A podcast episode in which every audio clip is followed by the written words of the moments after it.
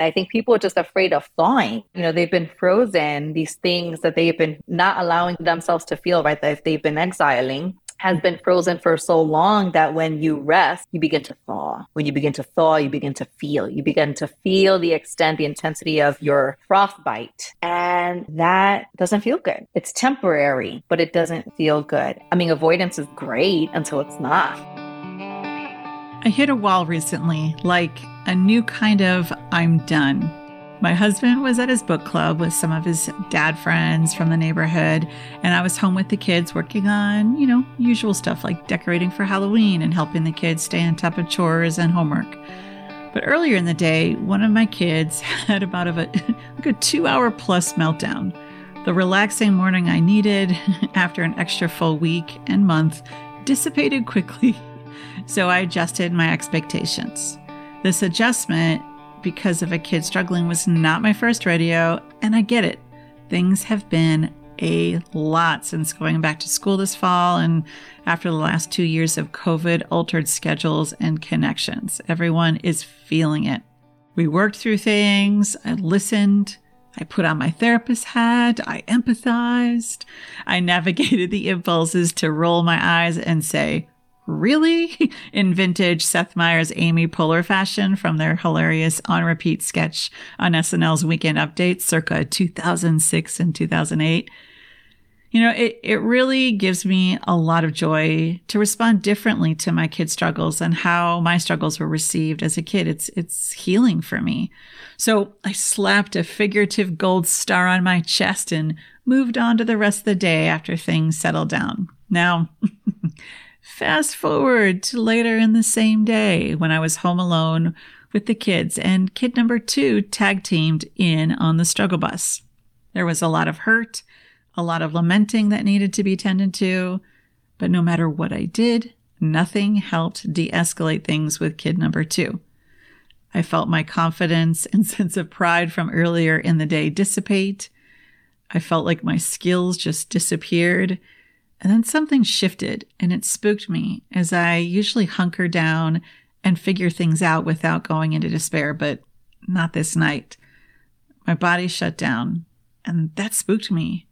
And I started seeing flashes of all I was carrying from that week, the last month, shoot, the last couple of years, and the emotions flooded me. I felt humbled as my body reminded me of my capacity limits and how my own care for others came at the expense of caring well for myself. I'm Rebecca Ching, and you're listening to The Unburdened Leader, the show that goes deep with humans who navigate life's challenges and lead in their own ways. Our goal is to learn how they address the burdens they carry, how they learn from them, and become better and more impactful leaders of themselves and others. We carry so much these days. I know many of you who are also caring for others who also care a lot. The mental load we all carry right now is next level. But just because this load is invisible does not make it any less important. Kids, pets, aging family members, school, work, the economy, democracy, access to safe and affordable health care, chronic health issues. The list goes on and on and feels like it keeps piling on without relief or end in sight. And this is on top of past pains and difficult life experiences we carry too. And as I was recently reminded, I do not think most of us realize how much pain we carry until we end up on the brink. I realize how common living life weighed down by the emotional pain we carry is right now. And I also realize for folks like me with privilege makes what we carry slightly more manageable and how others without an engaged second parent or sufficient income or the benefit of whiteness or health insurance and and much more can make what's carried even heavier. I see how messages like what doesn't kill you make you stronger and no pain, no gain um, made carrying a lot, well, like cool or at least like a badge of honor or bragging rights. And when I look back, these messages were reinforced in school, in sports, and especially in places where I worked. And I worked with hardworking, brilliant, capable people over the years. But we all sucked up grief, loss, breakups, trauma, financial stress, family strains, and more, sharing a little with our coworkers and rarely, if ever, taking the time off we truly needed to care for ourselves or our loved ones. And often because time off was on a luxury many of us had to lean on.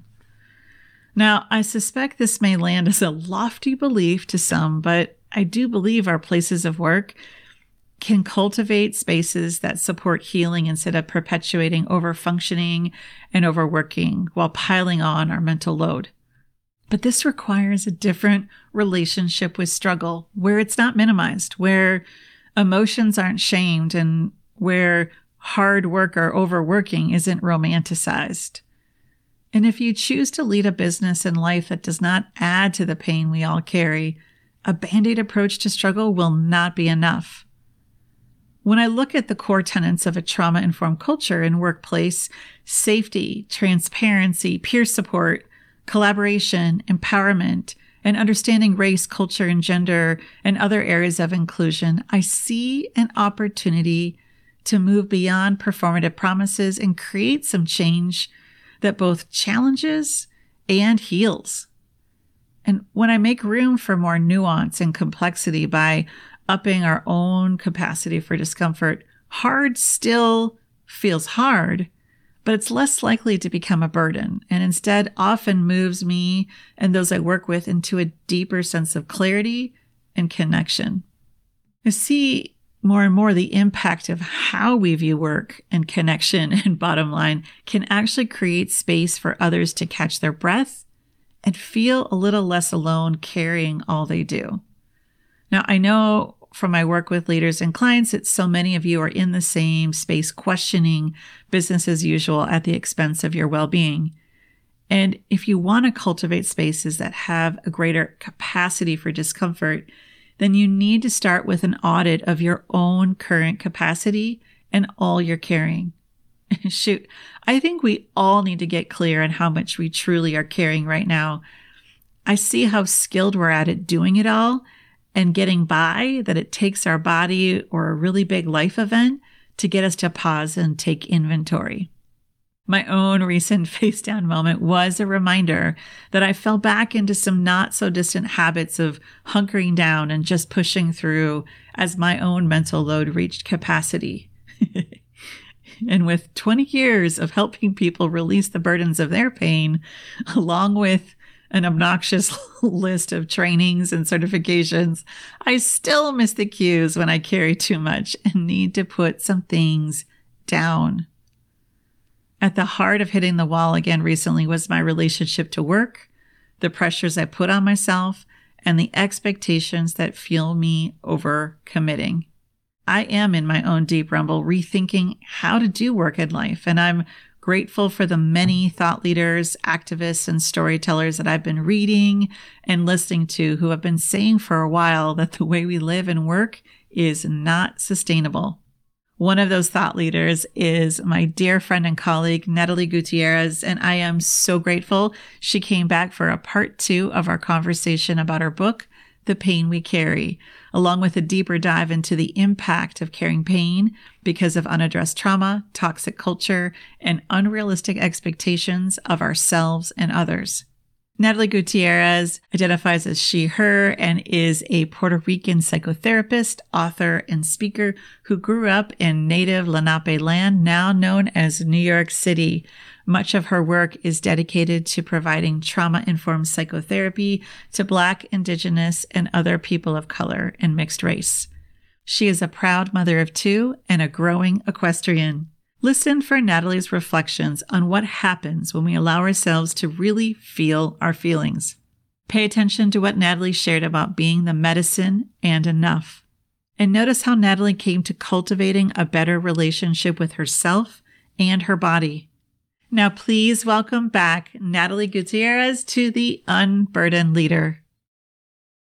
Natalie, welcome. I'm so glad you're here. Thank you for coming back and continuing these important conversations. Thank you so much for having me back, Rebecca. All right. I want to jump in and talk about the polarity between urgency and rest. mm. Okay. It's like so much feels and and maybe really truly is often urgent right now. Mm-hmm. And and the need for rest is deep. We Yeah. are exhausted. Mhm. You write in your book, The Pain We Carry, how rest can feel threatening and feel like we're opening up to harm. And you Mhm. also identify the pressure to finish everything right away. yeah. You, you made it very clear that you're not going to collude with the grind of urgency in your book, and you encourage us to do the same.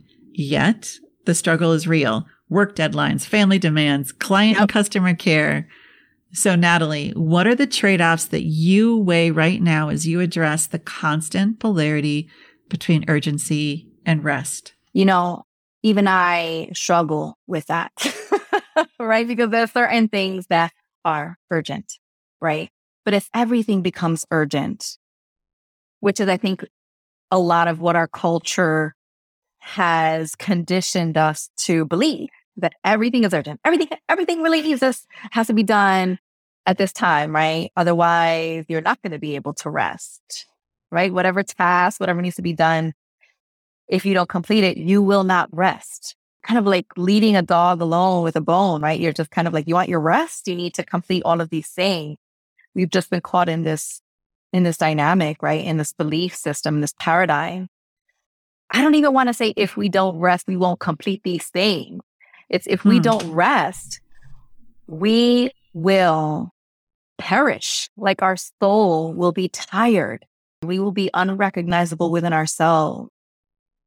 And it's even deeper than, I mean, we'll be, we'll definitely be perpetuating capitalist culture and all of that. But like, what does it do to our bodies if we are not resting? If everything, if everything is contingent on the things that we do or the things that we complete, it just, Hmm. we will never attain rest. So, I mean, I'm just thinking, and this is definitely a, le- a legacy burden in my family. My grandpa used to tell my mom, and he has this this this quote that invent- my mom told me this one time, and I know this really has put a lot of pressure on her to complete things. There's a quote in Spanish that says, "No deja para mañana lo que se puede hacer hoy," which means Mm. don't leave for tomorrow, which what can be completed today. And there's a part of me that hears that, right? And there's also my system that says, well, here, let's pause for a minute. Let's slow down for a minute, right? How much of this is truly urgent? How much of this really has to be completed today or in the next several days, in the next- next several weeks? Are there things that can really wait, especially when it comes to our mental health, our physical health, right? Psychological. Can there be things that wait? But there's been Mm. such a place, such a pressure of urgency on everything. And that stems from capitalist culture. And that also stems from white supremacy culture. in our last conversation, you know, you were talking about kind of an overall mindset, even of feeling behind, um, feeling behind in a lot of the burdens of racism and implicit bias around that. And but what's interesting, Natalie, I am hard pressed to have a week where I don't have to remind someone I'm working with and myself I am not behind. I am on time. And that that it's it's it's like this current we're in right now. And there's a risk of being misunderstood as seeing I mean, I'm from the Midwest where, you know, work ethic is, you know, is is is is a huge identity. And you get stuff done, you never quit, you don't flake. And then there also is the sense of I can get it done the quickest, so I am valuable. I am, and this is what everyone's expecting. And if I disappoint them, what does that mean about my relationship? What does that mean about my job? Right. I'll be honest with you, now I've been working for years trying to help my system trust resting. Yeah. Like you wrote, resting is threatening. When I read it, I was like, damn straight it is. Like, I'm like, I'm going, it's 12 o'clock and I have a cancellation and I'm going to sit and watch a show or I'm going to work out or I'm going to go in the garden or I'm going to go for a walk with a friend. And it feels like I'm breaking this rule. This is a privilege to talk about resting. Yeah, you know, and and to the, you know the person that would say it's a privilege to rest, right? I'm just thinking about folks too that I've known that you know have had to work three jobs, right, to Right. be able to pro- put food on the table because capitalist culture, right? Um, and the grind culture that you're mentioning, that it makes sense to me why there are people that can really see, like, if I don't, if I rest, or speaking about rest is a privilege and I can't do that because I have to put this food on the table. And that, you know, Right. that's, that's external constraints, right? There's external constraints there that they're naming. Yes.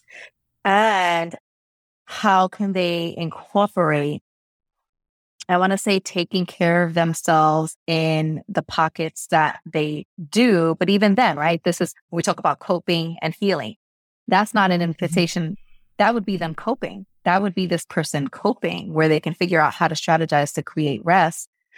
This is where I feel like we need to move our systems along. So no one has to work three jobs to be able to put hmm. food on their table. Like that just makes sense. So I'm just wanting to name the external constraints in that too, right? And this is where systems Yep. become an issue. And I want to just also say that sometimes rest can be threatening because rest requires us naturally to slow down. And when And we feel. slow down, exactly, and feel, and it leaves us, and leaves us vulnerable to our feelings, right? And so, like, who wants to do that? like, who wants to really sit down and and deal with the loss or the losses that they've experienced either recently or through life? Like, who wants to deal with the trauma that some that that the person has been carrying internally and hasn't really looked at right? That requires a lot of feeling. It requires a lot of feeling. And you know what i mentioned in the book was like i mean avoidance is great until it's not.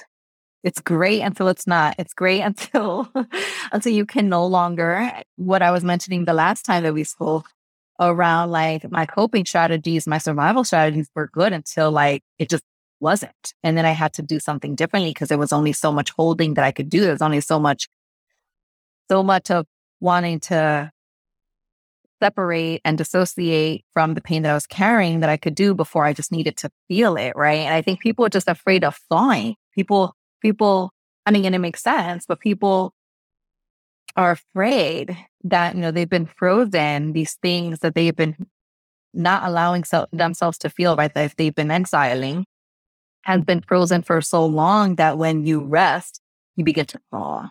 When you begin to thaw, you begin to feel. You begin to feel the extent, the intensity of your frostbite.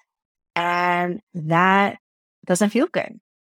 It's temporary, but it doesn't feel good. And I think that that is probably also what drives people to just stay busy. Stay busy because if they don't stay busy, it's going to bring up a lot of things. And that's where urgency can have a party then with Mhm. that comforter of busyness and or being a workaholic. You know, for me, work has been one of my biggest comforters over the years because I love it. So it's a default. And there was this, yeah, but it, it really is. And there's a value though, where we're who's valuing my work? Am I valuing my work? Those that I, when I was working for other people, are I being valued? Or, you know, and so I think there is this stepping out that it's, it, it's just really seeing the, like you said, there are real constraints. And I, I want to, and I hear people name that too, saying, oh, great. So you're telling everyone this to rest. But in the end, they're going to go rest. I still got to get stuff done. I got a business to run. I got a house to run. I got a, I got a class to lead or whatever it may be. So y'all can go rest and I'll still do it. And there's a part of me that's like, well, and this is nuanced depending on the conversation, but sometimes what happens if you didn't? Mhm. What what would happen? Well, things would be light. Bills wouldn't get paid. Deadlines wouldn't be made. People would be disappointed. And we kind of workshop these different things. I know I've had to do it myself. And what we tease out is how much of it is just, I need food on the table. Sorry, you know, versus, oh, I'm feeding an identity that it's no longer serving me. Right. I'm I'm I'm afraid of people criticizing me. I'm afraid of feeling and thawing and feeling what's really beneath there. And so it's kind of teasing out the nuance of this polarity. But urgency, I, I was raised like you're the first to get it done. You're the best. Yeah. Um, you know, it, that competitor in me, it then became, you know, who can do it quicker? Who can, it wasn't even better, mm-hmm. even though that was still like if you can do it quick and the best, you know. Mm-hmm. And so there's a lot of those narratives to kind of unpack through those constraints of just bottom line, food, shelter, you know, bills. Um, and and this isn't so not to say this flippantly, but you're right about the thaw because even with those constraints, if things circumstances change, and I've seen that with folks where they can take space because they don't have to work as hard, they have a hard time downshifting mm-hmm. because it's terrifying. Yeah, it's terrifying to slow down. Yeah, it makes it makes total sense, and especially if you are holding a legacy burden of like I must achieve, I must achieve, right? In order to stay behind. I mean, in order to not be behind, right? Or in order to stay ahead. That I mean, it's just it's such a driving, overwhelming force to do that. And it really colludes with larger cultural uh, messages. And don't you find just even naming the polarity between urgent, urgency and rest can really help within ourselves, but others start to kind of not just be reactive, but say, what am I going to choose? Even if the choices are maybe tiny differences, kind of reclaiming some agency. What about if we combine them? It's like the urgency to rest, like the Ooh. urgency to rest. what about that?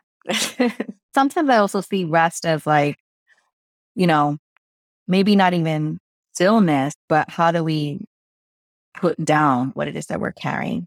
How do we like Oof. luggages, right? How do we just lay them down for a moment? How do we just lay down, put down what it is that we're carrying and just not hold it for a moment? And then we can pick it up again if that's what we, you know, if that's what we need to do, if that's what we want to do. But how do we just put it down for a moment? It's powerful because I don't, I, I know for me, and I know many, I, I know, I don't think we always know all that we're carrying and that we have a choice sometimes and sometimes it doesn't feel like a choice to put it down. It's really tough though to detach from the current of urgency. It's addictive. It is. And it's and it's protective. And everyone's doing it. Yeah. It's weird. Every so if you're stepping out, you become the outlier. yeah. You know? And everybody else. And it's hard because we get rewarded. We get rewarded for doing things urgently, right? So, like, yeah, you're saying you step out, and now people are looking at you like, what's happening? So, I suspect you and I are hard pressed to find anyone who does not navigate parts of themselves that are highly critical of themselves and and this is often talked about in terms that you address in your book and we hear a lot imposter syndrome inner critic scarcity mindset and I'm, i'd love for you to walk me through the roots of these protective parts from your perspective and how you befriend them instead of exiling them when they get loud? So, for me, I'll speak for myself. I mean, I definitely have all of the above. Um, I have, I have like inner critic headquarters. I think they're like several bosses. So like, they have like their own building, and then there are others.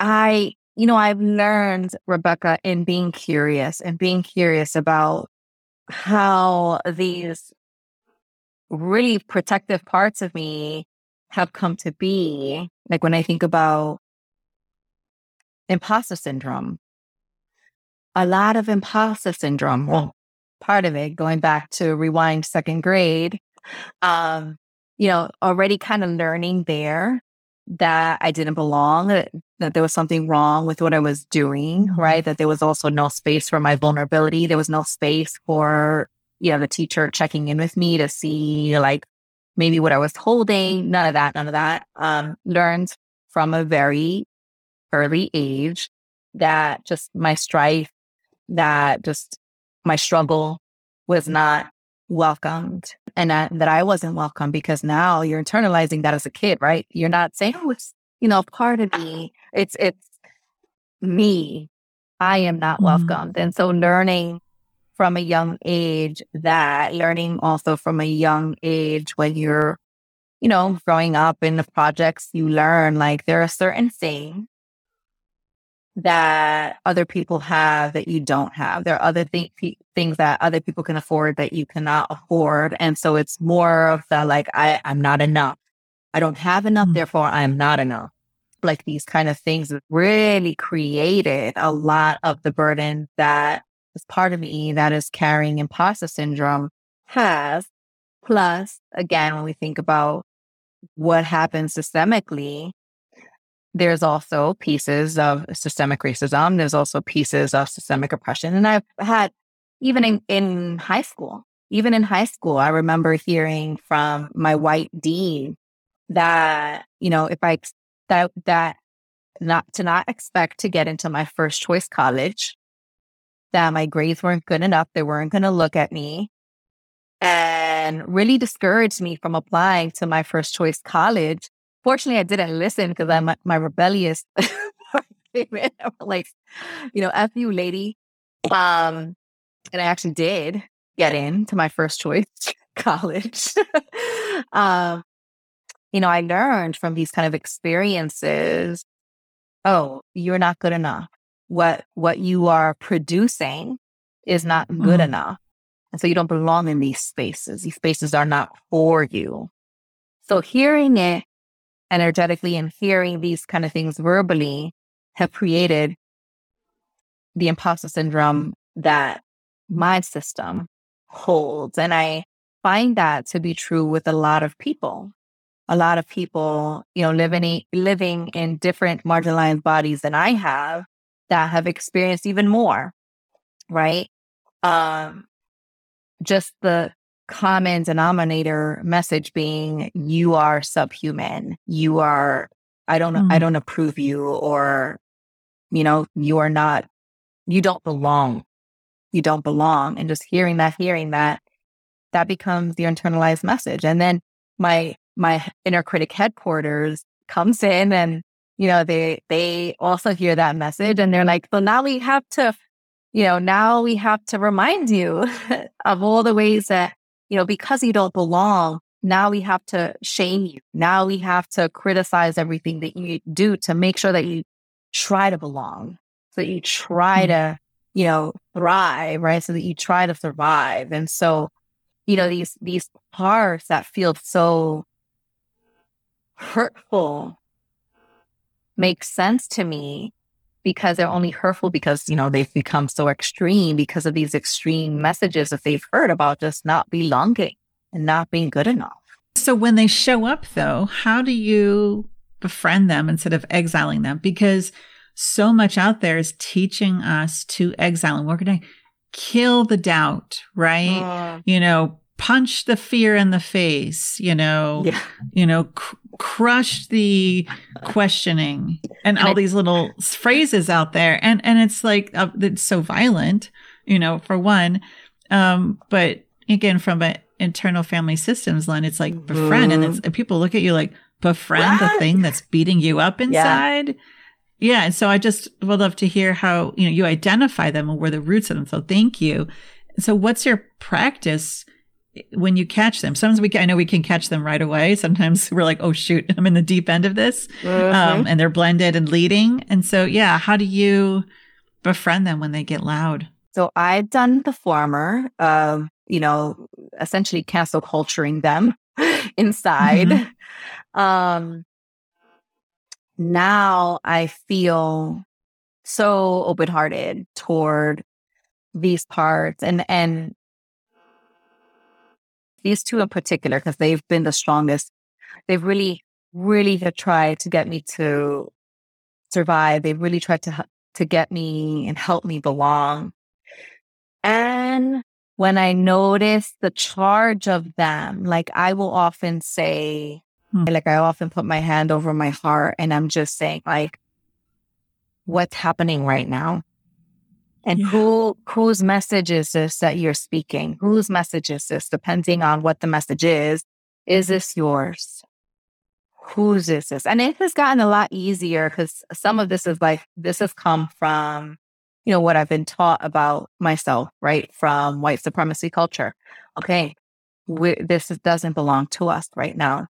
Is there is there anything that, you know, feels scary about releasing this? What, what, what is it about this that I'm holding on to? And usually it's just the fear. Usually it's just fear that I'm going to be wrong about me, fear that I'm going to mm. be wrong mm.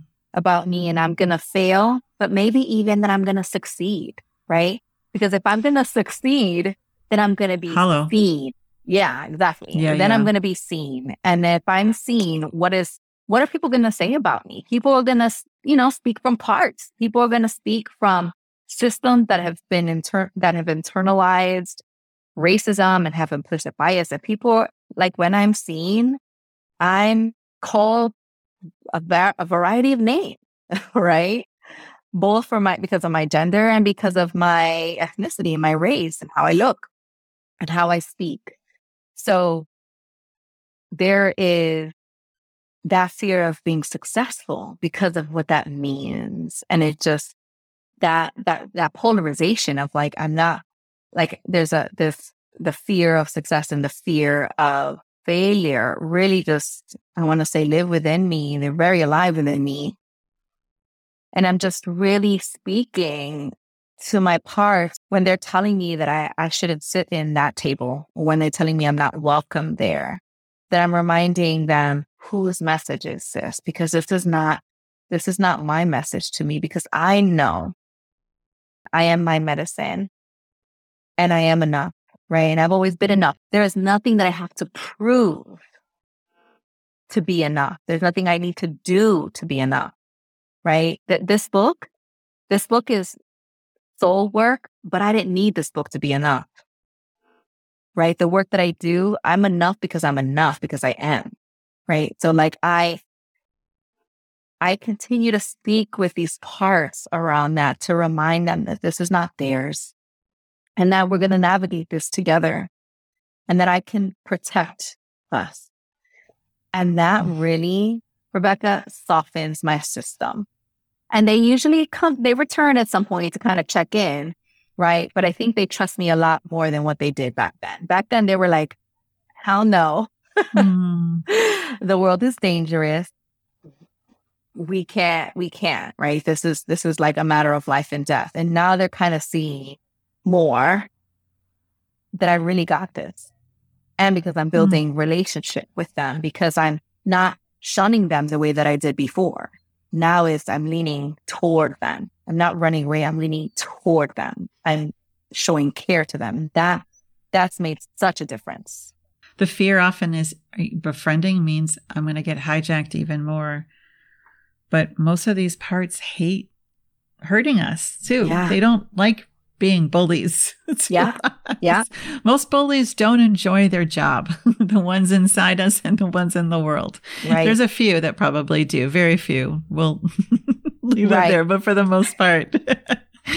but yeah, that's beautiful, Natalie. Thank you for sharing your process. I, I feel that in my body. Um, in our field, we talk about this phrase attachment wounds right? It, mm-hmm. it, gets tossed around a lot but really it's it's wounding on how we relate usually connected to our primary caregivers. Um, and so we have wounds from those connections. And you've touched on that a little bit today but in our first interview um, from your family of origin and from experiences in your school i'm curious for you if you could take me back when you realized the burden how these burdens of your attachment wounds impact impacted how you set and maintain boundaries? I didn't have boundaries. that that wasn't even a word. That that mm. that didn't even exist in my thought process in my vocabulary. That just was not a thing. That was not a thing. So, you know, and and and and in fact, I learned the complete opposite that you know, you are you, you're expected to be overly giving. You are expected to just show up for people, right? Your body is not yours, right? So I've learned many things counter to the, you know, when we think about boundaries, like I've learned many things counter to that and why boundaries is not a thing. Uh, you know, I, I want to say that that struggle where I really began to see that I that there was an issue was, you know, going back to college again, where I was, you know, in a relationship that was pretty toxic. And I was toxic too. And so was this person. And I don't want to say, no, I, I, I, take that back. I was hurting. I was hurting and mm. this person was mm. hurting too. Um, and you know, we were hurting each other, but I didn't know that I could walk away because that felt like, you know, that felt like love. Like that felt like that, you know, if, if I walked away from this person, I am not going to receive love. And so it's like, you know, whether it's good love or bad love, it's some kind of love. It's better than no love at all. And so you kind of stay because that's what you've been taught, right? That's what I saw growing up. I saw that doesn't matter if, if, you know, love hurts sometimes, you stick with it. So that is what I mm. learned about, you know, boundaries or lack thereof. And so, um, and that's also during college is where I began to see, wow, I really struggle with even acknowledging or seeing what my needs are or like saying no. And that was, you know, that was a big thing. I really, really felt, I was really, didn't feel like I deserved to say no or that I deserved to have a voice. And so, um, you know, fast forward when you start, when you start learning how to set boundaries, people, the people in my life, I'll say that didn't know how to set them, began to, you know, experience my setting of boundaries as like disrespectful, right? Yeah. Um, disrespectful or as a betrayal, right? As, as, that you're breaking the rules. Yeah. You're breaking the rules. You are completely breaking the rules. So you are not allowed to stand up for yourself. You are not allowed to say what doesn't work for you or you, that is just not, that's taboo. That's not something that you do. Uh, you're supposed to be self sacrificial, right? Um, mm. And so that was a learning curve for folk because, you know, when I began to learn how to set boundaries, people were not used to me doing that, right? Like some folks in my family were not used to me doing that. And so, you know, it, it lands on them as threatening because they don't know how to set those boundaries themselves and they've benefited mm. from hmm. me not having those boundaries. So the so boundaries can feel like a like a like you know as a form of attack, right? Or as a form of just like I mentioned before, like disrespect or whatever. But it really is self preservation and relationship preservation at the same time. I want to like you later. And so I need to say no so that I can like you later. That's a great reframe, Natalie. yeah, it you know it's it's it's amazing when we're taught that our bodies are not ours to have a say over or our space or our time, you know, or all of the above, right? And we learn that um, based on how we're treated or how we watch other people navigate. And then we see that perpetuated outside of our family. What do we see this in the world too? That can again, expectations, whether it's in school. And I think too, I, I just remember even some of my earlier jobs, I was working nonstop. And it's like by saying yes to a certain job, I was saying yes to people telling me who, what, when, where, why, and how. Like it's not like I didn't have a say. Yeah. And so that piece of setting boundaries, it is such a loving gesture, not just to ourselves, but to the person we're in relationship with, even if it doesn't feel loving. Mm-hmm. And navigating the backlash is often the most difficult thing mm-hmm.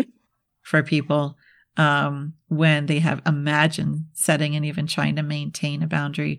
And it's the most difficult because it really does. The message is you're betraying us by you saying no, not now, never, not okay, or this way. and that sets us up for boundary struggles in our life. And you, you touch on though, just again, especially the part around our body, and you write in your book, reclaiming your relationship to your body is one of the most important gifts to give yourself, especially in a world that has taught you to hate your body as a result of internalized racism, sizeism, sexism, ableism, transphobia, and all other relational wounding. Wounding. being, fl- I love this, being fluent in your body's language is the antidote to trauma. I'm going to read that again. Being fluent in your body's language is the antidote to trauma. Now, when people work with you and I, right, we're always like, okay, tell me, what are you noticing in your body, right? Where are you feeling that? We're like, people like, okay, Rebecca, I know you're going to ask me what I'm feeling. Can we have a different question? You know, but that's, it's the mind body connection. It's everything. And so I'd love for you to walk me through what reclaiming this relationship with your body has looked like. Mm. Uh, you know, I remember a, a mentor of mine, um, Dr. Eric Gentry, has shared one time, you know, the most important thing for a survivor um, of sexual trauma is to be able to give themselves the gift of having good sex in the future.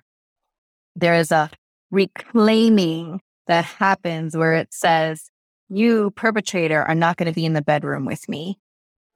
You are out. I am keeping you out of the room. Right. So, so I, I have his words with me because I think it's just been a journey in all the ways, all the ways in which I see my body, the way that culture tells my, the larger culture tells me my body should look like, how my um, ethnicity, culturally, familiarly, when you look at, you know, when folks see your body, they sometimes they comment on it, right? Sometimes it's, oh, you're gaining weight, or sometimes it's, oh, you are not eating enough.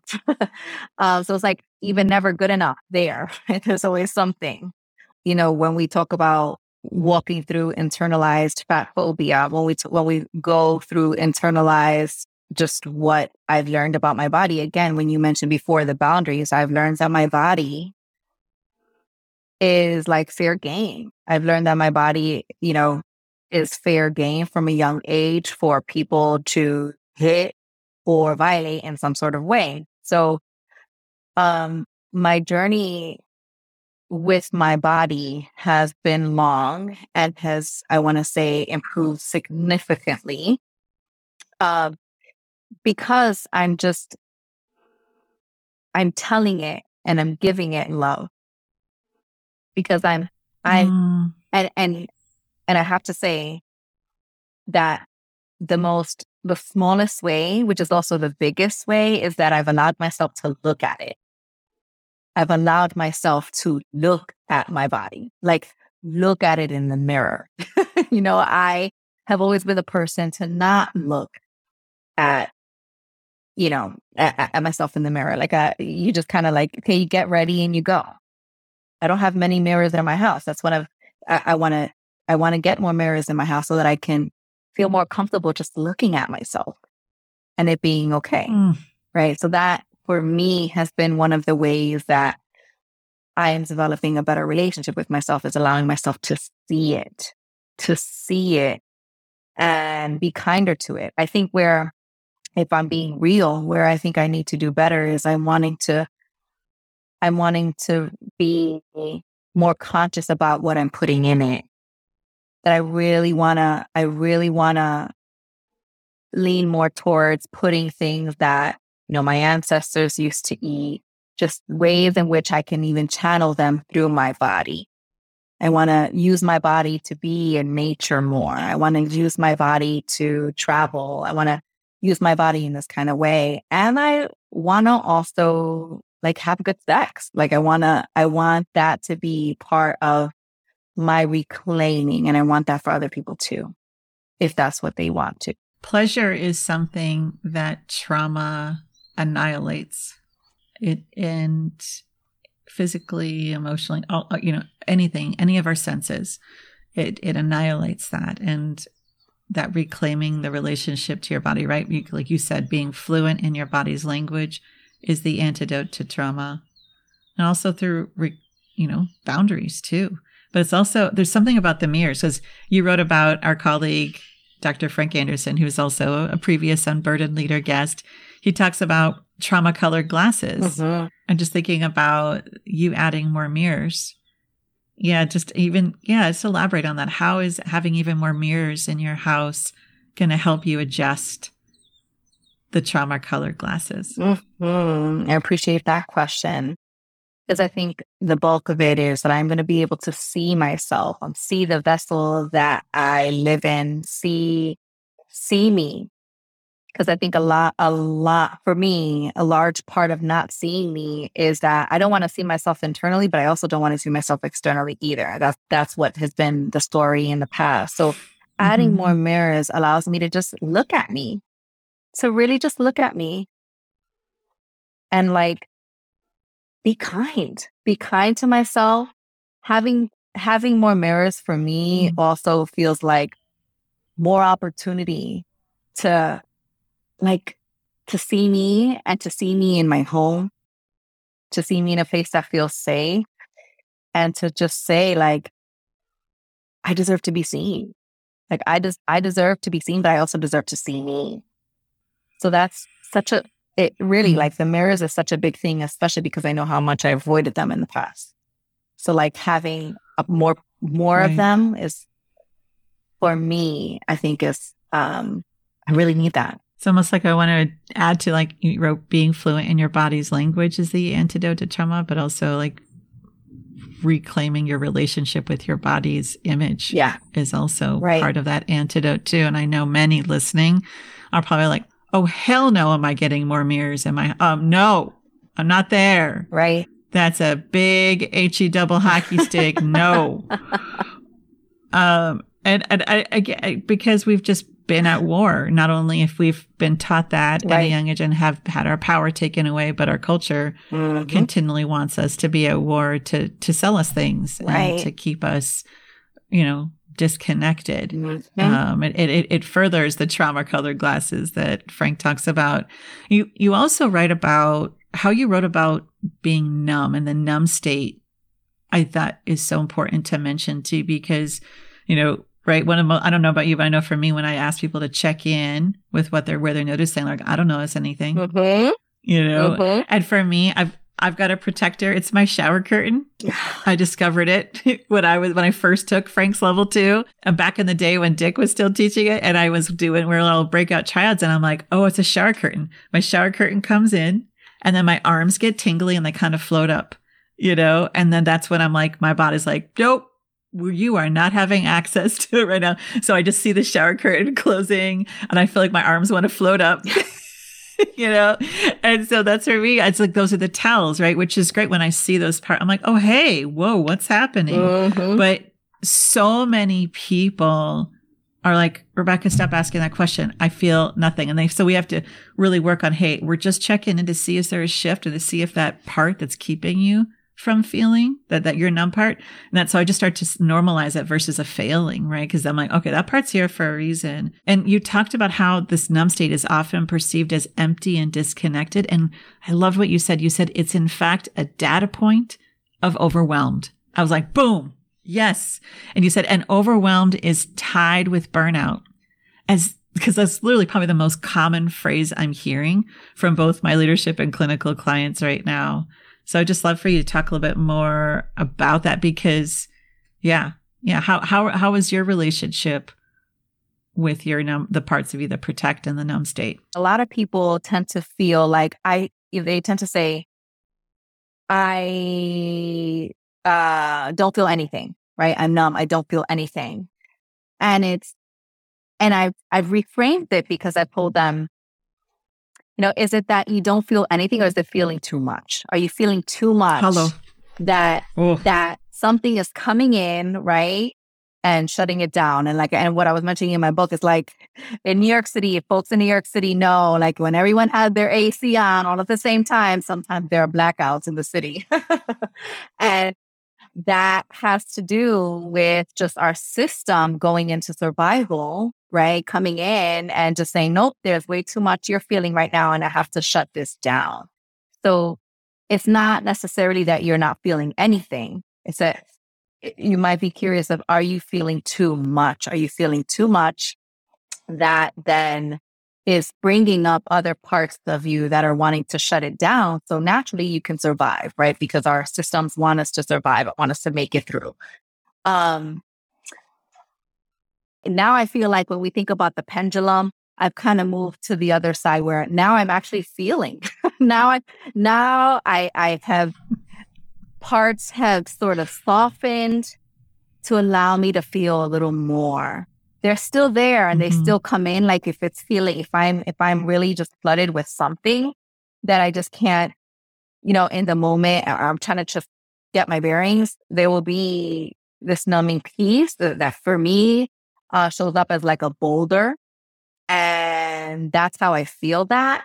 But it's always when I'm feeling a lot at the same time and a lot like when parts doing popcorn and I'm like trying to really see and it's just feeling a lot, especially when there's, I want to say grief uh, or when there's um, rage that's there and some shame. That's when I feel it when I, when, when more of this, the, the numb boulder comes in until I can kind of navigate that. Right. And, and give the other stuff some love.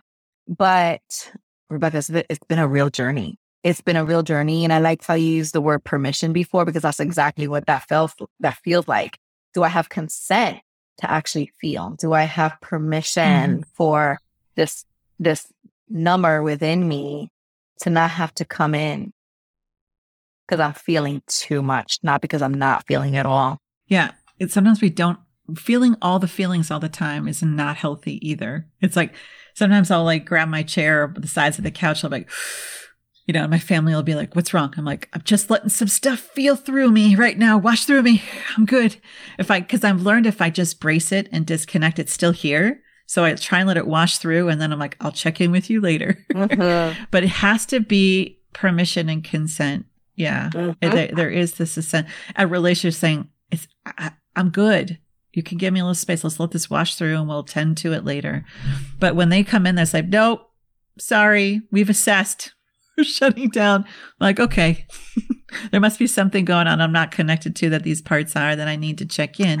We often sometimes judge it if we're, for you know, sometimes it's too much or we're totally numb. But really, it's just a, I love how you said it's a data point of being overwhelmed. And if we start to go, okay, what's going on? What's my system doing? How's it helping me right now? Mm-hmm. Instead of polarizing with the numb, again, befriending it. So thank you for that. That's really beautiful. Um, I want to shift to a question I ask some version of in my clients, but I'm curious how you view success and how you define success now and how that's different than what you were taught. Oh, I love this question.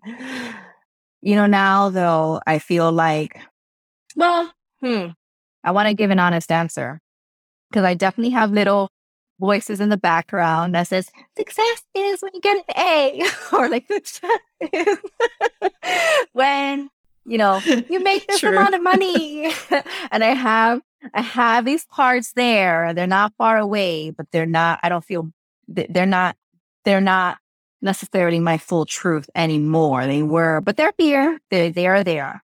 Um what feels what feels most true for me today is that success is when I wake up in the morning and say that I want to lead from my authenticity today, that I want to be the most authentic me today. And how can I be one step further in this healing journey with seeing or trying or being mindful about perpetuating, excuse me, not perpetuating or perpetuating intergenerational trauma. How am I really seeing? Can I check myself if I'm doing something that has been learned? Like, am I, where I'm perpetuating legacy burdens? Can I see what's alive here in this moment? And then can I do, can I make that U turn right before like what you're saying make that return and do some repair if i do if i wound someone today. And essentially all of this boils down to how can i be intentional about the choices that i'm making today as intentional as i can be? How can i live most authentically today? That for me if i can lead from a place that feels most authentic for me today i feel i feel successful. I feel successful. Hmm and, and just my experience with you is when you're in a place and leading from a place of authenticity, you're you're speaking truth. You're a truth teller. And I it is such a gift to witness your authenticity and your truth telling. Um Yeah, and I know and I know it takes a lot of courage for you to do that. And so I appreciate it and it is a treasure. I, I'm I'm curious too. Is this what you thought you'd be doing today? The work that you're doing today. Is this what you thought you'd be doing? I want to say yes in a different way, I think. But, you know, I go through, I go to, um, I visit a lot of shaman when we do sometimes we talk about past life work and what i have been told multiple times is that in some way in some capacity i've always been a medicine woman and in my most recent past lives i was told that i was someone who made medicine with herb and then you know was burned when they found out that i could do that and in some way that's always been my journey, I've always, since high school, have known that I wanted to be a therapist. That was like my thing. I wanted to be a therapist. I wanted to be a therapist. And, and I was always so good at just being, well, one, a great listener, but also just had a lot of both empathy and compassion for people's struggles. But I've always been very intuitive too. I've always been you know, what, what some folks call intuitive empath. But I've always felt like I was going to do something like this along this lines of wanting to help people and wanting to see people. I really want to see people because a lot of people don't see people. And that is where so much of our wounding comes from. And going back to, uh, you know, being the medicine for each other, I want to do that. And that just feels like I, I can't imagine doing anything differently. I really can't. I, I didn't, I wouldn't imagine I didn't think I would do any of this thing with IFS or, I mean, that wasn't like a thing in mind, right? But I, I've, I feel like I've always been called to do this in some capacity. Thank you for sharing that. I'd love to wrap mm-hmm. up by asking you some quick fire questions. All Is right. that cool? Sounds good. All right. So, Natalie, what are you reading right now? So, I am reading um, this book by Hector Salva, and it's called Espiritismo Puerto Rican Mediumship and Magic. And it's just walking through just kind of what I was sharing moments ago, just, um, but really in, in the spirit of reclaiming, right? In the spirit of reclaiming ancestral medicine, I'm wanting to reclaim the medicine of the Taino people, which were the indigenous people of Puerto Rico before it was colonized. So I'm wanting to reclaim this magic and I want to learn it. So I've been reading this book it's so powerful. Love it. Wow.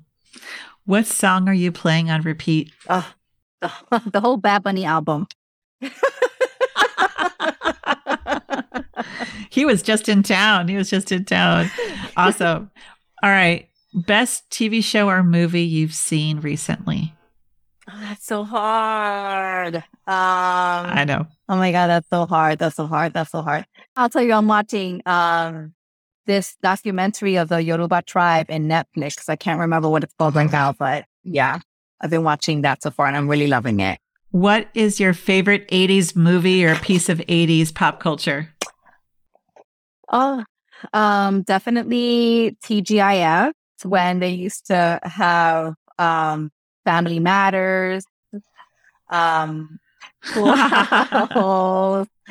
oh my God, A Different World, I think it was called. Um, oh my gosh, just all the lineup for the for Friday, the TGIF, that whole lineup is at least what I used to watch all the time. What is your mantra right now? Mm, I think uh, my mantra right now is preparing for just the the continued exposure of my book is um, something that I think Maya Angelou had shared with Brene Brown which was, or was it Oprah that had shared with Brene Brown? Don't think you can be brave with your life and not upset people. So I'm kind of just reminding myself of that to just remind me to, you know, be courage, be courageous, be courageous in this journey. What's an unpopular opinion that you hold? Mm probably that Puerto Rico should be independent and not a state. that I think that is contentious. Who or what inspires you to be a better leader and human? Mm, everyone. My children, for sure. My children, our children, the youth, really, and just everyone. I I really love I really love people and I just want to see them heal. Mm, that's powerful. And Natalie, I'd love for you to wrap us up today with a quote from your book that I feel like speaks not only to our conversations, but to so much of what the Unburdened Leader is all about. So please close us out. All right. Know that the burdens you carry may be heavy, but they're not you. You are not the burdens you carry. I hope you can find the courage to slowly and steadily release them.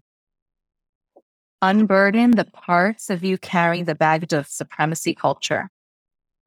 The best revenge you can ever give toxic environments and people who wounded you is your healing.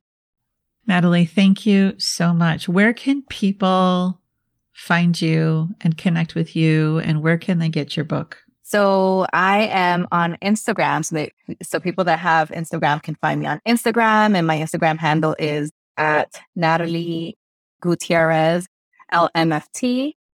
And they can also find me on my website, which is traumacounselingnyc.com. And my book is available in all the places in, in in and hopefully your local bookstore. If not, please let me know because I'd love to make it available, especially you know to support small business. But it's available on the New Harbinger Publications website and Barnes and Noble and Target, etc. Wonderful. Yes, please make sure you get this book and add it to your bookshelf and to your soul. Natalie, thank you again for coming back. Thank you for showing up in all the ways that you do. It's been a real honor just to continue this conversation, to get to know you better. And I'm so grateful so many other people are going to have even a deeper window into who you are and to the impact that you already have on so many. So thank you so much. Thank you so much, Rebecca. And I just want to say also, I'm just appreciative of your support, unwavering support. And I just, I'm grateful for your friendship. I love you. And I'm just thankful to be here. So thank you for being on this journey with me. Honored. Love you too, my friend. Thank you. I have a PhD in pushing through, and I know you do too. And I see it in those I work with and those in my community. Now I get there's times we have to push through while we carry all we do because, well, life. But when we do so because that's what's expected or that's become the norm, it comes at a great cost, not just to ourselves, but to our communities and to our meaningful work. Traumas of all kinds continue to break down community and our well being. And Natalie reminded us we're carrying a lot right now. And she adds that we're also carrying generations of pain. So I'm wondering, what do you need to put down right now and stop carrying? What does support look like so you can create a work environment that honors all that we're carrying? And how can you support someone at work or in your life who's carrying a lot right now? Now, as Natalie reminded us, we have a choice to be the medicine to ourselves and others instead of adding to the pain we're all carrying. And this is the work of an unburdened leader. Leading is hard. Leading is also often controversial as you navigate staying aligned to your values, your mission, your boundaries. Navigating the inevitable controversy can challenge your confidence clarity, and calm. Now, I know you don't mind making the hard decisions, but sometimes the stakes seem higher and can bring up old echoes of doubts and insecurities during times when you need to feel rock solid on your plan and action. Finding a coach who gets the nuances of your business and leading in our complex and polarized world can help you identify the blocks that keep you playing it safe and small. Now, Leading today is not a fancy title or fluffy bragging rights. It is brave and bold work to stay the course when the future is so unknown and the doubts and pains from the past keep showing up to shake things up. Internal emotional practices and systemic strategies are needed to keep the protector of cynicism at bay and foster a hope that is both actionable and aligned. When the stakes are high and you don't want to lose focus, when you want to navigate inevitable conflict between your ears and with those you lead, when time is of the essence and you want to make hard decisions with confidence and clarity, then Unburdened Leader Coaching is for you and where you deepen the capacity to tolerate the vulnerability of change innovation, and doing things differently than the status quo. To start your Unburdened Leader coaching process with me, go to www.rebeccaching.com and book a free connection call. I can't wait to hear from you. Thank you so much for joining this episode of The Unburdened Leader. If this episode impacted you, I'd be honored for you to rate it, leave a review, and share it with someone who you think would benefit from it. You can find this episode, show notes, Sign up for the free Unburdened Leader Weekly, along with finding resources and ways to work with me at www.rebeccaching.com.